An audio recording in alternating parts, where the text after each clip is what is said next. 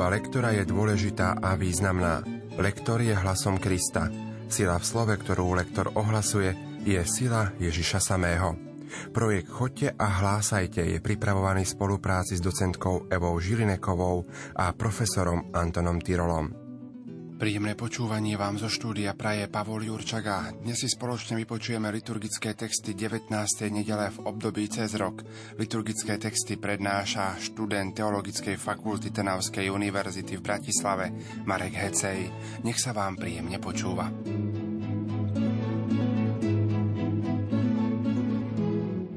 Prvé čítanie prináša veľmi hlbokú a duchovne ako aj poeticky veľmi peknú meditáciu o noci, ktorá bližšie nie je definovaná, ale z kontextu možno zistiť, o čom je reč. Ide o deviatu egyptskú ranu, po ktorej nasledovala už len smrť prvorodených a vyslobodenie vyvolených z Egypta.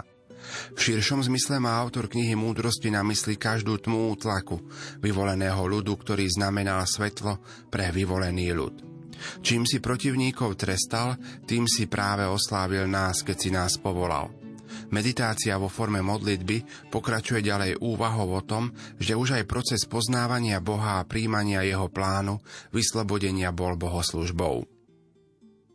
Čítanie z knihy múdrosti O tej noci naši otcovia už vopred vedeli, aby s istotou poznali, akým prísľubom uverili a boli dobrej mysle. Tvoj ľud očakával záchranu spravodlivých a záhubu nepriateľov. Lebo keď si trestal protivníkov, nás si povolal k sebe a oslávil. Veď spravodliví synovia dobrých v skrytosti priniesli svoju obetu a jednomyselne prijali Boží zákon – že svetí majú rovnako znášať dobrý i zlý údel a vopred zaspievali chválospevy otcov. Počuli sme Božie slovo. Slovo má docentka Eva Žilineková. I v tomto úrivku máme tak často používané slovo otcovia. Pozor na to, aby sme správne vyslovili. Zvádza nás to k tomu, aby sme povedali otcovia. Nie, tamto T je len také zadržané. Otcovia. Takisto otcov. E, v závere tohto úrivku máme jasne napísané, veď spravodlivých synovia dobrých, a teraz poprvé čo? V skrytosti priniesli svoju obetu. Tomuto veršu sa skúsme porozumieť. V skrytosti znamená, že obeta bola slávená dnu, v domoch – a obeta v tomto prípade svoju obetu je myslená pascha. Jednomyselne prijali Boží zákon opäť. Obe slová sú rovnako dôležité. A potom, čo znamená, že jednomyselne prijali Boží zákon? Znamená to to, že svetí majú rovnako znášať dobrý i zlý údel a zaspievali chválospevy. V tomto prípade myslíme týmito chválospevmi podľa predstavy autora chválospivý Halel, teda Žalm 113 až 118. Vo výslovnosti si v druhom riadku dajme pozor, aby sme nespájali aby s istotou, aby s istotou. Mierne zdôrazníme toto slovo. Dobrej mysle. Obe slova sú dôležité. Tvoj ľud očakával záchranu spravodlivých. Opäť, ak budeme realizovať výslovnosť tej viazanej, tú, tú legáto, viazanú výslovnosť, ako je predpísané v Slovenčine, nie vždy vyjde zmysel, nie vždy to bude zrozumiteľné. A my nečítame pre seba, ale pre tých, ktorí nás počúvajú, pre všetkých zúčastnených na Svetej Omši.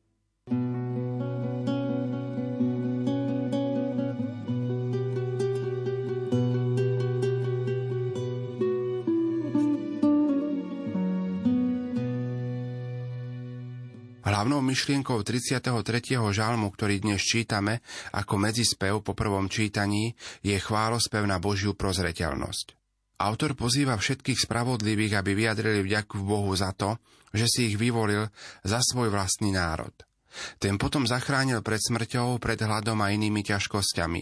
Preto mu vyvolený ľud má odpovedať prehlbenou nádejou a dôverou. To je už pozvanie aj pre nás, ktorí sa modlíme žalmy s Kristom, aby sme zdávali vďaky Božej prozreteľnosti za záchranu, ktorá v definitívnej forme prichádza k nám ako spása tých, ktorí uverili a majú nádej v Boha. Blažený ľud, ktorý si pán vyvolil za dedičstvo. Plesajte spravodlivý v pánovi, statočným sluší spievať pieseň chvály. Blažený národ, ktorého Bohom je pán, blažený ľud, ktorý si on vyvolil za dedičstvo. Hľa, oko pánovo bdie nad tými, čo sa ho boja, nad tými, čo v jeho milosrdenstvo dúfajú, aby ich zachránil pred smrťou a v čase hladu nakrmil. Naša duša očakáva pána, on je naša pomoc a ochrana. Tvoje milosrdenstvo, pane, nech je nad nami, ako dúfame v Teba. Celá jedenásta kapitola listu Hebrejom je peknou oslavou viery patriarchov. Silne tu vystupuje do popredia dynamický prvok našej viery. Obraz patriarchu, ktorý putuje vo viere, je zrkadlom celého ľudu, ktorý takisto putoval po púšti v otvorenosti voči Bohu, ktorý ho viedol.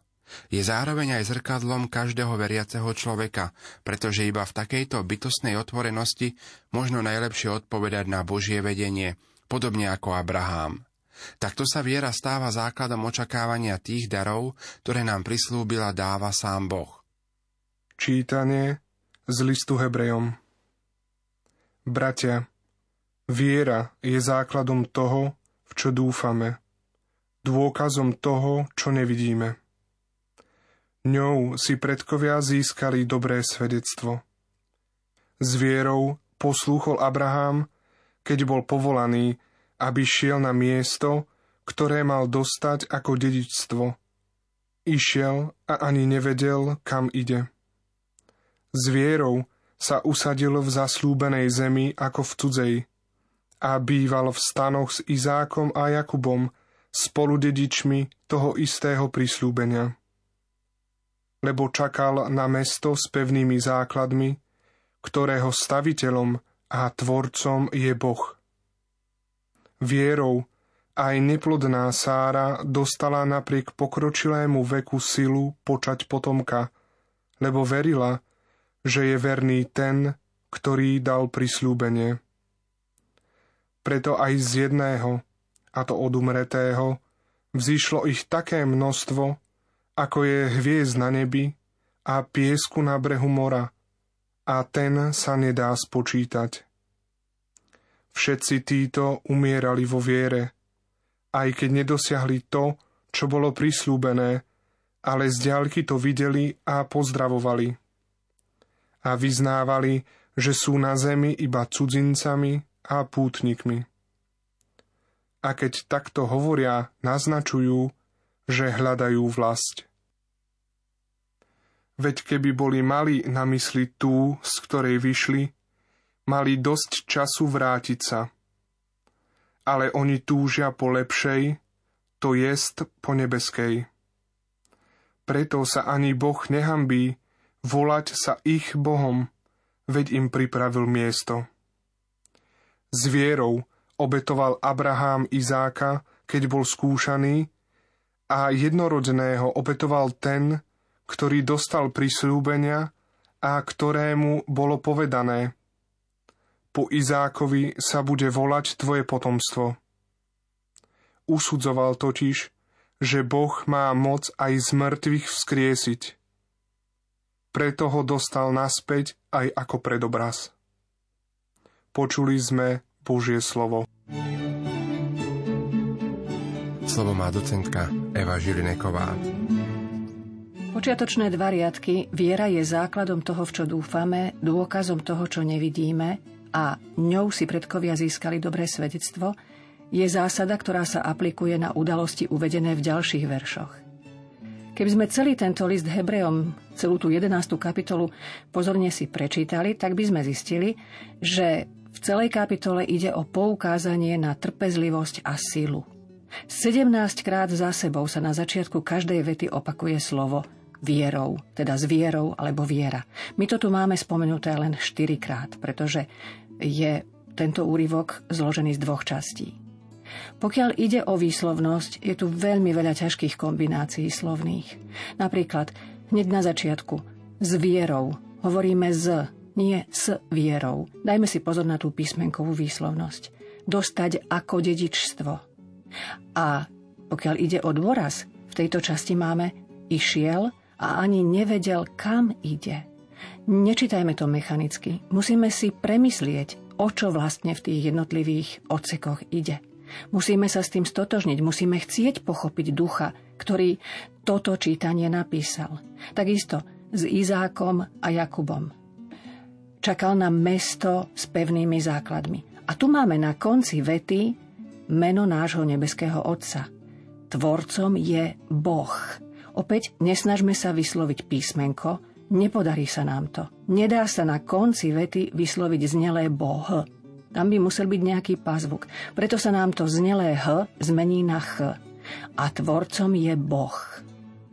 V časti všetci títo umierali vo viere, aj keď nedosiahli to, je vlastne rozvinutá tá tretia časť, tretí raz spomenuté vierou, aj neplodná Sára a tak ďalej. Lebo verila, že verný je ten, ktorý dal prisľúbenie. Opäť dôraz. A v závere tohto odseku preto aj z jedného v zátvorke je, a to odumretého, čiže veta pokračuje, preto aj z jedného vzýšlo ich také množstvo a tuto je ťažké spojenie, ako je hviezd na nebi. Musí nám zaznieť znelé hviezd na nebi. Nesnažme sa tomu vyhnúť, aby nám nevzniklo, ako je hviezd na nebi. To nedáva žiaden zmysel. Tak isto v tom ďalšom odseku máme mali dosť času vrátiť sa. Aby nezaznelo, mali dosť času, dosť času. A o riadok nižšie, to jest po nebeskej. A opäť to koncové st musí byť zrozumiteľné.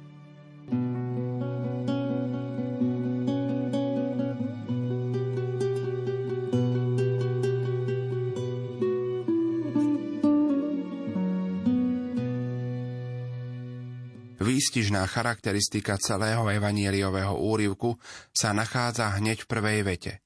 Neboj sa, malé stádo, lebo vášmu otcovi sa zapáčilo dať vám kráľovstvo. Je to upokojujúca veta, ktorá hovorí, že všetko, čo apoštoli príjmajú od Ježiša, pochádza z dobroprajnej lásky Otca, ktorému sa zapáčilo dať to všetko im. Ďalším prvkom je kráľovstvo. Ide tu o Božie kráľovstvo, ktoré proroci predpovedali a ktoré Ježiš začal uskutočňovať. Teda kresťania majú žiť v radostnom povedomí, že celé dedictvo viery je Božím darom. Je to jedinečné dobro pre človeka a potrebné je k tomu zodpovedajúco žiť. Podstatou kresťanského života podľa konkretizačných doplnkov je postoj stálej túžby a pripravenosti na privítanie sudcu na konci života, respektíve na konci čias. Totiž za dar kráľovstva sme zodpovední. Čítanie zo svätého Evanielia podľa Lukáša Ježiš povedal svojim učeníkom Neboj sa, maličké stádo, lebo vášmu otcovi sa zapáčilo dať vám kráľovstvo. Predajte, čo máte a rozdajte ako almužnu. Robte si mešce, ktoré sa nezoderú, nevyčerpateľný poklad v nebi, kde sa zlodej nedostane a kde moľ neničí. Lebo kde je váš poklad, tam bude aj vaše srdce. Bedrá majte opásané a lampy zažaté. Buďte podobní ľuďom, ktorí očakávajú svojho pána, keď sa má vrátiť zo svadby aby mu otvorili hneď, ako príde a zaklope. Blahoslavení sluhovia, ktorých pán pri svojom príchode nájde bdieť. Veru hovorím vám, opáše sa, posadí ich k stolu a bude ich obsluhovať. A keď príde pred polnocou alebo až nad ránom a nájde ich bdieť, budú blahoslavení.